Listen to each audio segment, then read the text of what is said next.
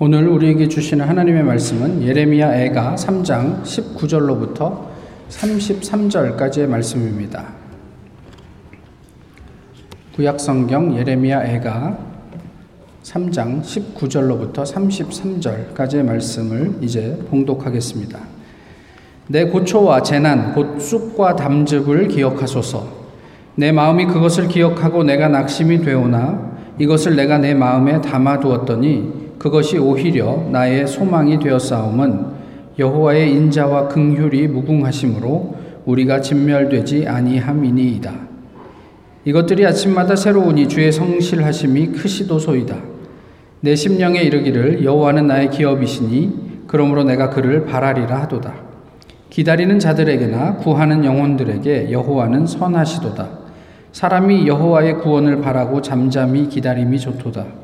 사람은 젊었을 때에 멍에를 매는 것이 좋으니 혼자 앉아서 잠잠할 것은 주께서 그것을 그에게 메우셨습니다. 그대의 입을 땅의 티끌에 댈지어다. 혹시 소망이 있을지로다. 자기를 치는 자에게 뺨을 돌려대어 치욕으로 배불릴지어다. 이는 주께서 영원하도록 버리지 아니하실 것임이며 그가 비록 근심하게 하시나 그의 풍부한 인자하심에 따라 긍휼히 여기실 것임이라.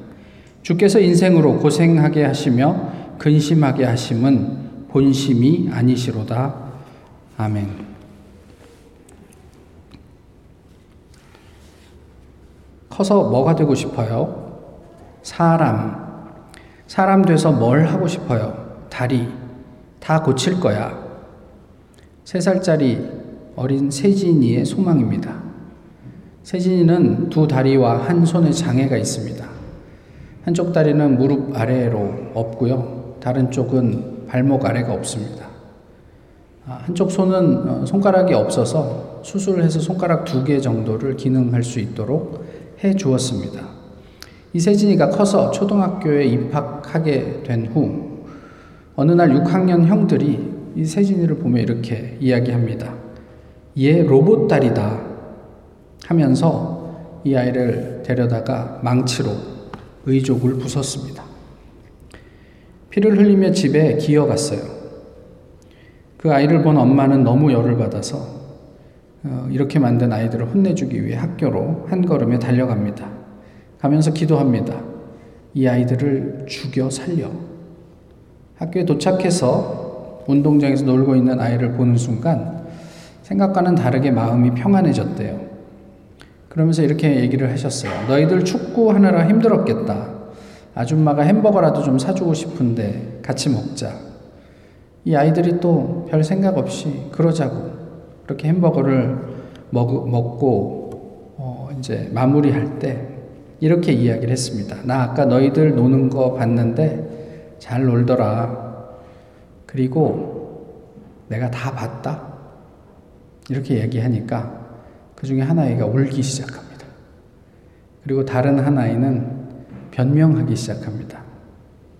걔 로봇 탈이라서 안 아파요.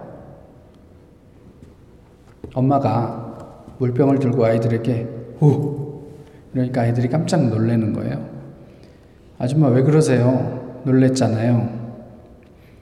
음, 아까 걔도 아프지는 않았을 거야. 하지만 놀랬을 거야. 어, 뭐 그냥 한 아이의 에피소드인데 나중에 또 다시 말씀을 드리겠지만 어쨌든 어, 관심이 있으시면 세진이 국가대표 수영 선수 세진이 이래갖고 찾아보시면 더 많은 이야기들을 좀 보실 수 있을 겁니다. 그저 놀라기만 하지 못했을 이스라엘의 이야기. 그들은 조국의 패망을 보면서 이렇게 외쳤습니다. 에카. 어, 저희가 예레미야 에가라고 부르는 게 이제 에가는 한자어죠. 그러니까 뭐 애통하다 할 때 애자랑 노래 가짜에서 애가라고 하는데요. 이게 히브리어 그 이름이 에카예요. 에카. 이 에카라는 것은 죽은 사람에 대한 뭐 애틋함 또는 안타까움 때문에 내뱉는 외마디 소리입니다. 그러니까 사람이 죽으면 뭐 오호라, 뭐 오호 통제라, 뭐 이런 뜻인 거죠. 에카, 뭐 이런 죽은 나라를 향한 탄식의 노래입니다. 이 예레미야 애가서는 다섯 장으로 구별되어 있는데 이 각각의 장이 한 편의 이제 그 노래예요. 그래서 시편 119편 저희가 이야기할 때도 그런 얘기를 나눴는데 히브리어 그 자음이 22개인데 그 히브리어 자음 순서에 따라서 이제 그 이게 뭐 일종의 시를 지어서 노래로 부르는 거죠. 그래서 1, 2장, 4장, 5장은 총 22절로 구성이 되어 있습니다. 그리고 중간에 들어있는 3장만 이 22의 3배 해서 66절로 어 이제 구성이 되어 있죠. 그런데 이 3장이 다른 1, 2장, 4, 4, 5장의 내용과 좀 구별되는 부분이 있어요. 그게 뭐냐면 소망 또는 희망에 대한 이야기들이 그 안에 들어 있다는 거죠. 본문을 대충 이렇게 요약을 좀 해보면 오늘 읽은 본문만 요약을 해보면 19절과 20절은 1절에서 18절을 요약하고 있어요. 그러니까 현재의 상황이 얼마나 가련하고 고독한지를 이제 노래하고 있고요. 그 다음에 25절까지는 비참함 가운데 싹 트는 소망에 대한 이야기입니다. 근데 이게 무슨 뭐 다른 어떤 이유가 있어서가 아니고요. 그냥 그 비참함 속에서 하나님을 곰곰이 생각하고 과거를 돌아봤더니 아, 하나님께서 우리에게 또 다른 찬스를 주실 수도 있겠구나라는 어떤 그런 소망이 싹 트더라는 거죠. 그리고 이제 29절까지가 지금 당하는 고난의 원인이 하나님이구나. 우리가 지금 당하는 고난이 하나님으로부터 비롯된 것이구나. 그렇기 때문에 중요한 것은 이 고난 가운데 우리가 잘 버텨내는 것이구나. 라는 이야기들을 하고 있습니다. 그 다음에 30절에서 33절은 회복에 대한 가능성이 그래서 하나님이라는 사실을 노래하고 있어요. 뭐 33절에 보시면 인생 중에 만나는 고난이 하나님의 본심이 아니라고 이야기를 하고 있는데 그러면 이런 생각이 들어요. 도대체 그러면 하나님의 본심은 뭘까? 적어도 하나님께서 우리를 뭐 골탕 먹이려고 우리를 어렵게 하고 힘들게 하시는 분은 아니시잖아요. 하나님께서 그렇게 우리가 고난 당하는 것이 하나님의 본심이 아닌데 하나님으로부터 비롯된 고난이라도 그렇다면 하나님은 도대체 우리에게 무엇을 원하실까 하는 아, 궁금한 마음도 있습니다. 오늘 본문이 예레미야 전체의 내용 속에 좀 다른 점, 그게 소망이라고 말씀을 드렸는데 그 소망의 내용이 구체적으로 무엇인가를 이야기를 하고 있는데 첫 번째는 무엇이냐면 하나님의 주권이에요. 소망은 거기에서 비롯된다는 거죠.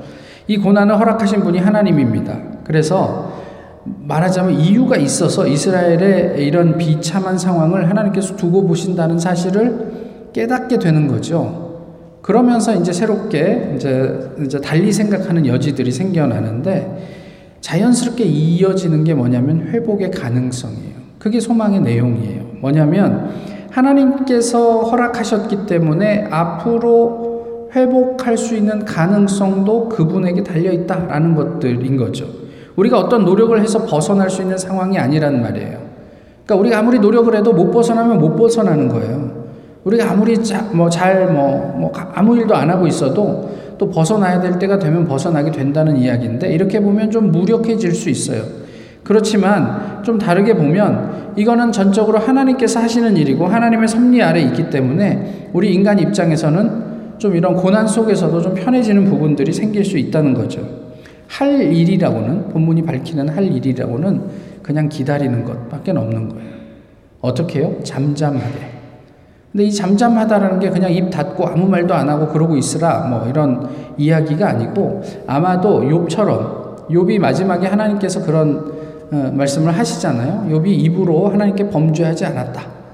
그러니까 우리가 그런 어떤 답답한 상황에 놓이게 되면 와, 도대체 하나님 어디 계십니까?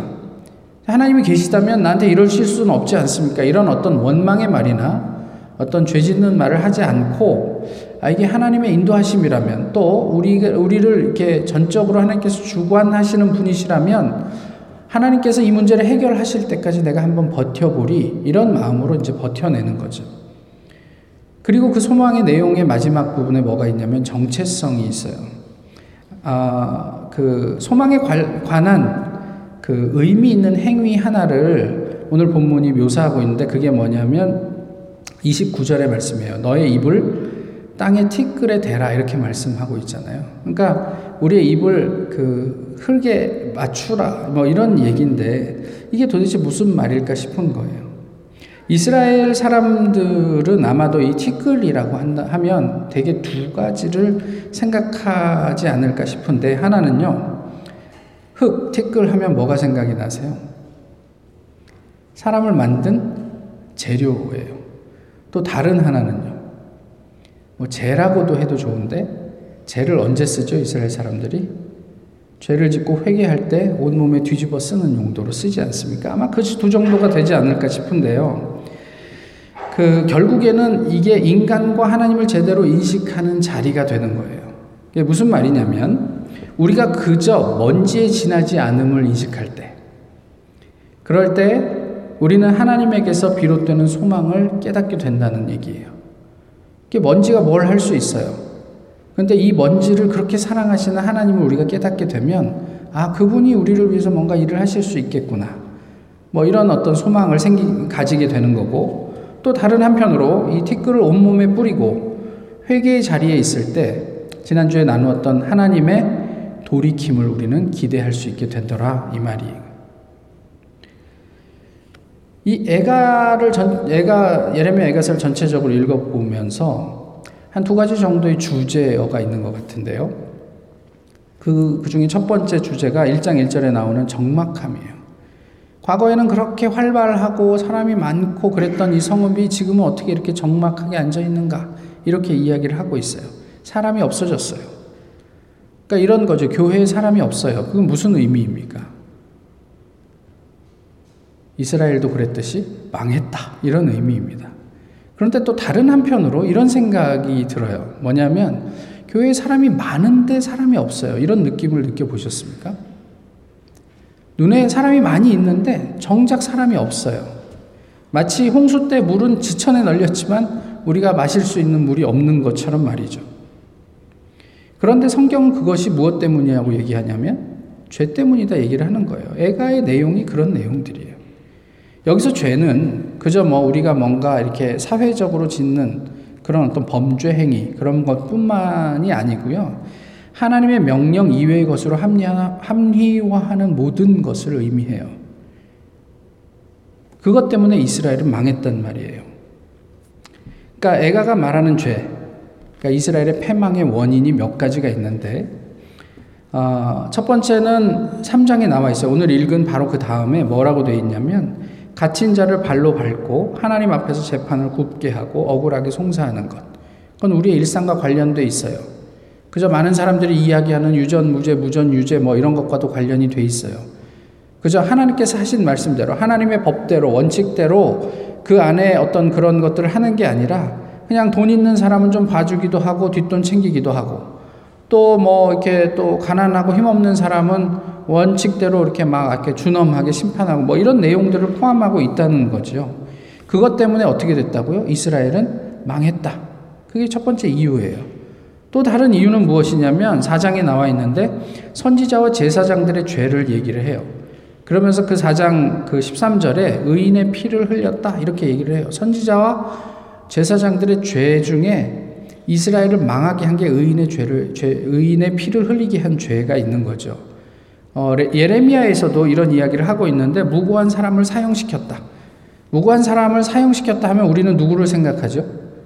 뭐 예수님 생각하잖아요. 그게 그때도 그랬는데 예수님 시대에도 그랬단 말이에요. 이 종교인들이 소위 말해 교회에서 잔뼈가 굵고 교회를 통해서 그러니까 뭐, 뭐, 뭐 종교를 통해서 하나님을 통해서 그런 하나님의 어떤 뭐 법을 가르치고 성경을 가르친다는 그 사람들이 정통한 전문가들이 짓는 죄가 하나님의 뜻과는 반하는 어떤 그런 삶 속에 드러나고 있다라는 이야기를 하는데요. 2절에서는 또 무슨 얘기를 하냐면 이 사람들이 사람들에게 거짓된 안전감을 전했다. 이렇게 얘기를 해요. 무슨 얘기냐면 예루살렘은 이름 자체가 평화의 성입니다. 평화의 도시. 그런데 그 굉장히 견고한 요새예요. 그래서 바벨론이 예루살렘을 함락시키기까지 한 1년 반 정도 걸렸는데 고대 전에서 이런 일들이 그렇게 흔치 않죠. 그러니까 예루살렘 안에 살고 있는 사람들은 상대적으로 되게 평안해요. 그러면서 선지자들이 무슨 이야기를 하냐면 아니 하나님께서 우리의 멸망을 그대로 두고 보지 않으실 거야. 걱정하지 마. 이렇게 이야기를 한, 했다는 거죠. 근데 그것이 하나님 앞에 죄가 되는 거예요. 나는 그들을 보내지 아니하였고 그들에게 말하지 아니하였는데 그들은 거짓된 평화로 사람들을 유혹했다. 이런 얘기를 하고 있는 거죠. 그래서 예레미야 같이 이 성이 멸망할 것이다라고 예언하는 선지자들은 정말 엄청난 고난을 당하게 되고 너 왜 쓸데없는 소리 해고 사람들 마음을 막 뒤집고 그래. 그러면서 뭐 이런 뭐 어려움을 당하게 되고 반대로 그렇지 않은 사람들은 자기 입맛에 맞으니까 그래 네가 진짜 목사다. 네가 진짜 선지자다. 이러면서 평안하게 지낼 수 있도록 해줬다는 거죠. 그, 그것 때문에 이스라엘은 망했다. 이런 얘기를 해요. 그 다음에 5장에 나와 있는 죄가 이런 거예요. 나라의 안전을 위해 스스로 찾은 해법. 소위 말해 동맹이죠. 그러니까 이스라엘로 치면 주변의 강대국, 뭐 블레셋도 그렇고 애굽도 그렇고 뭐 이런 사람들하고 정치적인 연대를 어, 했다는 거죠. 근데 한번 생각을 해보세요. 주변 강대국들과 정치적으로 동맹을 맺었다는 그것이 문제가 됩니까? 그러니까 우리나라가 중국과 국교를 수립하고 미국과 국교를 수립하는 게 문제가 됩니까? 아니요, 그것은 문제일 수가 없어요. 그런데 이게 왜 죄가 됐냔 말이에요. 적어도 그들이 그 결정을 하는 데는 그 결정 안에 하나님이 없었기 때문이란 말이죠.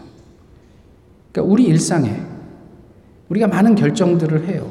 아까 기도하실 때도 말씀하셨지만 상급 학교로 진학을 할 것인지 아니면 job을 찾아갈 것인지 근데 job apply를 했는데 한 대여섯 군데에서 다 offer를 받았는데 이 중에 어디를 찾아갈 것인지 그 결정하는 과정 가운데 하나님이 들어있느냐 하는 것을 묻고 있는 거예요.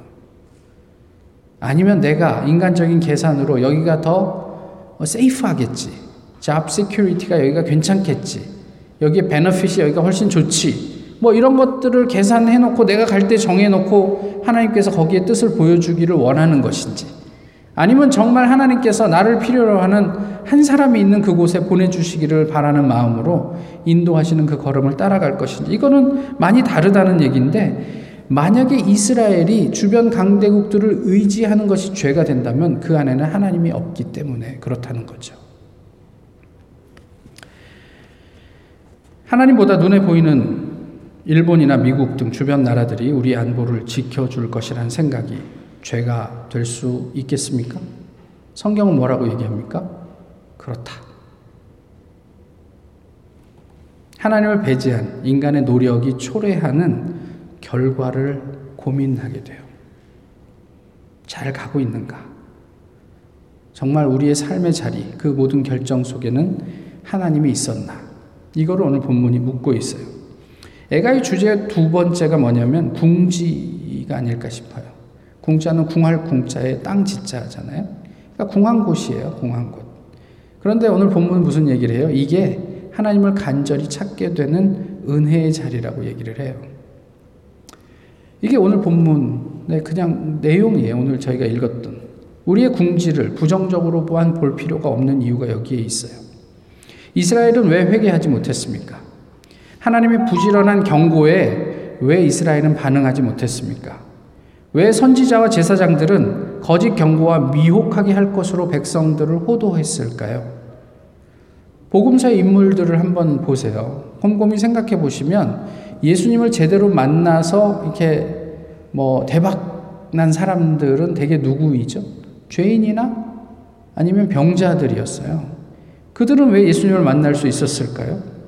종교인들은요, 그에 비해서 상대적으로 예수님을 만난 사람이 적다 못해 거의 없었습니다. 그러니까 저희가 아는 몇몇이 뭐 예수님을, 예수님의 장례를 치렀던 뭐, 뭐, 뭐, 니고데모나 뭐 이런 사람들 아니에요? 왜 그랬을까? 바리새인들은 하나님이 필요 없었거든요. 하나님 이렇게 얘기해도 괜찮은지 모르겠지만 하나님을 팔아서 어, 자기의 일을 하고 있는 사람이지만 정작 그 안에 하나님은 없어요. 하나님에 대해서는 정통한데 하나님을 경험하지 않아요. 왜냐하면 필요가 없어요. 돈이 부족한 게 아니고 지식이 부족한 것도 아니고 그렇다고 무슨 뭐 어려움이 있는 것도 아니고 병이 걸린 것도 아니에요. 굳이 하나님 앞에 가서 아쉬운 소리 해야 할 이유가 없으니까 예수님과 그저 경쟁 관계 속에서 저 사람을 없애야 내 job security가 지켜질 수 있겠구나라고 생각한 것 뿐이란 말이죠. 그런데 죄인과 병자들은 예수님 말고는 다른 희망이 없었어요. 예수님은 어떤 사람을 쫓아, 찾아가셨냐? 베데스다 연못에 38년 된 병자를 한번 생각해 보세요. 38년의 병이에요. 예수님께서 그에게 묻습니다. 내가 무엇을 해주랴? 무엇을 원하느냐? 그럼 병이 오래됐으면 저는 낫기를 원합니다라고 대답하면 그냥 깔끔한데 이 사람이 뭐라고 얘기합니까? 저는 저 물에 넣어줄 사람이 없습니다. 친구들이 없습니다. 이렇게 얘기를 해요. 그러니까 말하자면 오랜 병 가운데 나는 내 병이 낫기를 원합니다라고 말할 만한 희망조차도 없는 사람이었던 거예요. 그 사람에게 예수님은 희망이 되어 주신 거죠. 열두의 혈루증을 앓던 여인도 한번 생각해 보세요. 온 의원들을 다 찾아다녔지만 해결이 없었어요. 그리고 마지막으로 생각했던 게 예수님이었단 말이에요. 당시에 예수님이 중풍병자를 고쳐주고 손 마른 사람들을 낫게 하고 여러 병자들을 치유하는 소문들이 돌면서 그 인근 지역에 병에 걸린 모든 사람들은 예수님을 한 번도 만난 적이 없어도 아, 저분은 한 번 만나봐야 되겠다라는 소망을 가지게 됐더라는 거예요. 궁지에서 우리는 새로운 소망을 찾게 되는 거죠. 우린 예수님에 대해서 모든 정보를 다 알고 있어요. 그런데 오늘을 살아가는 오늘 크리스천들에게 예수 그리스도가 소망이 되는가 하는 어, 질문을 해 보게 됩니다. 이렇듯 우리는 궁하지 않으면 하나님을 잘 찾지 않아요. 다만 우리는 그 궁지, 그러니까 여러 가지 곤고한 상황 가운데 얼만큼 자유로운가도 한번 생각해 봄직해요. 하나님께서 어떤 상황에서도 우리에 대해서 어, 신실하신 분이다라는 것을 믿으세요? 예, 안 믿으시는 걸로. 하나님께서는 우리에게 신실하다. 아니, 저희 부모님이 저를 늘 믿고 어, 지지해 주시는 분이라는 걸 믿으세요? 예, 부모님도 잘 안 믿으시는 거. 예. 하나님이 우리의 그런 신시, 우리를 그렇게 믿고 우리를 이렇게 늘 이렇게 지원해 주시는 분이라는 신실하신 하나님이라는 것을 우리가 믿, 믿음에도 불구하고 왜 많은 신앙인들은 자기가 생각지 않은 어떤 삶의 어떤 고비, 어떤 궁지에 몰리고 상황이 악화되면 하나님에 대해서 섭섭해 할까? 왜 하나님을 원망할까 싶은 거예요. 지금 당장 내가 원하는 그 시점이 아니더라도 그분이 나를 도우실 분이라는 것을 우리가 인정한다면 조금 더 버텨볼 수 있지 않을까 생각을 하는 거죠. 우리의 인생에 꽃길만 있을 거라고 누구도 생각하지 않잖아요. 우리가 살아가면서 단 한 번의 위기도 없이 그냥 늘 그냥 예 그렇게 살 수 있을 거라고 아무도 생각하지 않잖아요. 그러면 우리가 앞으로 만나게 될, 지금은 괜찮은데 앞으로 만나게 될 생각지 못한 어떤 그 궁지, 궁한 자리에서 우리는 어떻게 하겠느냐는 거예요. 제발 하나님을 깊이 또 새롭게 만날 기회를 잘 살리셨으면 좋겠어요. 오늘 본문에 예레미야 애가의 기자도 이렇게 주변에 이게 황당한 절망적인 상황을 탄식하면서 하나님을 떠올리고 나니까 와, 새로운 가능성들을 보게 되는 거죠. 이 궁지의 자리가 그저 우리가 누군가를 원망하고 우리가 나락으로 떨어지는 자리가 아니라 하나님을 새롭게 경험하고 소망을 발견하며 다시 일어설 수 있는 자리가 될 수 있겠느냐 하는 거예요. 아까 말씀드렸던 국가대표 수영선수였던 김세진 씨가 어느 강연에서 한 내용을 제가 좀 읽어 드릴게요. 우선 자식을 낳는 방법에는 세 가지가 있는데요. 배가 아파 낳는 자연분만, 그리고 제왕절개, 그리고 가슴이 아파 낳는 입양이 있습니다. 우연히 제가 살던 아기 집에 엄마가 자원봉사로 오셨는데 저를 본 순간 가슴이 아파서 저를 낳으셨어요. 엄마는 저를 봤을 때 저의 장애보다는 저의 큰 눈이 눈에 들어왔대요. 엄마에게 입양이 돼서 의사 선생님한테 데리고 갔더니 의사 선생님이 포대기를 딱 열고 하시는 말이 얘 못 걸어요. 병원에서 얘기 안 해줘요. 이렇게 이야기하셨대요. 엄마가 그때 오기가 생기셨어요. 내가 반드시 얘를 꼭 걷게 하리라. 얘가 커서 엄마 문 열어주세요 하며 방문을 쾅쾅 치게 할 거다. 그렇게 해서 정말 피눈물 나는 재활 운동을 했어요. 매트를 깔고 넘어지는 연습을 했어요. 나중에 알겠더라고요. 잘 넘어지는 방법을. 너 걷는 거 중요하지 않아. 네가 나중에 걷다가 넘어져서 다시 일어날 줄 아는 게 중요해. 네가 인생을 살 때도 마찬가지야. 엄마는 저에게 그렇게 얘기를 해 주셨어요. 그렇게 걷게 된 저는 9살에 해발 1870m 로키 산맥을 오르고 9살에 10km 마라톤을 완주했습니다. 예레미야 애가는 죽은 자에 대한 탄식, 곧 절망과 좌절에 빠진 사람들의 울부짖음이 아닙니다. 극한의 괴로움 속에서 자신을 돌아보고 하나님을 의뢰함으로 다시 한번 새로운 구원을 바라는 신앙인의 노래예요. 그저 슬픔의 노래가 아니라 소망을 노래하는 노래예요. 죄로 인해 넘어지지 않는 게 중요한 게 아니라 넘어져도 다시 일어나는 게 중요한 거예요. 그래서 지난번에도 말씀드렸던 것처럼 많은 분들이 데이빗을 이름으로 짓는단 말이에요.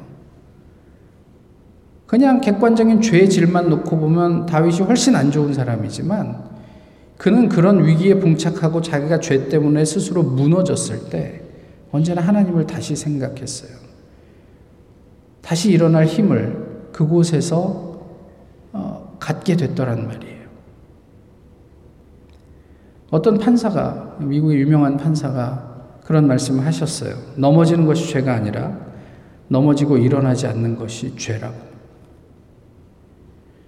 주께서 인생으로 고생하게 하시며 근심하게 하시면 본심이 아니시로다. 그것이 우리의 책임 때문에 겪게 되는 고난이더라도 우리는 하나님 안에서 새로운 소망을 노래할 수 있음을 오늘 본문이 우리에게 가르쳐 주고 있어요. 이것이 복음과 더불어 우리가 누릴 수 있는 자유예요. 한 번 망하면 영원히 망하는 게 아니고 그 하나님의 사랑 때문에 그 추상 같은 공의의 하나님 앞에서 우리가 다시 한번 무릎을 꿇고 어떤 그 용서를 구할 수 있는 그리고 어, 믿는 자는 망하되 아주 엎드러지지 않을 수 있는 그 자유 그것이 우리를 어, 우리 우리 내면을 채우고 있는가 하는 문제를 어, 이야기하고 있는 거죠. 사형을 선고받은 안중근 의사에게 어머니 조 마리아 여사가 보낸 편지입니다. 네가 만약 늙은 어미보다 먼저 죽는 것을 불효라 생각한다면 이 어미는 웃음거리가 될 것이다. 너의 죽음은 너 한 사람의 것이 아니라 조선인 전체의 공분을 짊어지고 있는 것이다. 내가 항소를 한다면 그것은 일제의 목숨을 구걸하는 짓이다. 내가 나라를 위해 이에 이른즉 딴만 먹지 말고 죽으라. 옳은 일을 하고 받는 형이니 비겁하게 삶을 구하지 말고 대의에 죽는 것이 어미에 대한 효도이다. 아마도 이 편지가 이 어미가 너에게 쓰는 마지막 편지가 될 것이다. 여기에 너의 수의를 지어 보내니 이 옷을 입고 가거라. 어미는 현세에서 너와 재회하기를 기대치 않으니 다음 세상에는 반드시 선량한 천부의 아들이 되어 이 세상을 이 세상에 나오너라.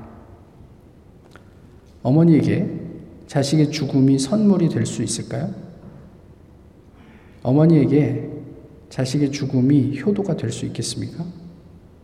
우리는 얼마나 신앙 안에서 자유롭습니까? 기도하겠습니다. 귀하신 주님, 죄로 인해 영적 장애를 가진 우리에게 예수 그리스도를 통해 로봇 다리를 허락하신 은혜를 감사합니다. 그 다리가 없는 듯 살지 않게 하시고 그 다리로 온 세상을 누비며 복음의 파수꾼이 되게 하옵소서. 바울의 고백처럼 아버지 하나님 안에서 세상을 살아갈 일체의 비결을 알게 하옵소서. 주님 허락하신 평안과 자유를 우리 모두 넉넉히 누리게 하옵소서. 예수 그리스도의 이름으로 기도하옵나이다. 아멘. 찬송가 292장 함께 부르시겠습니다.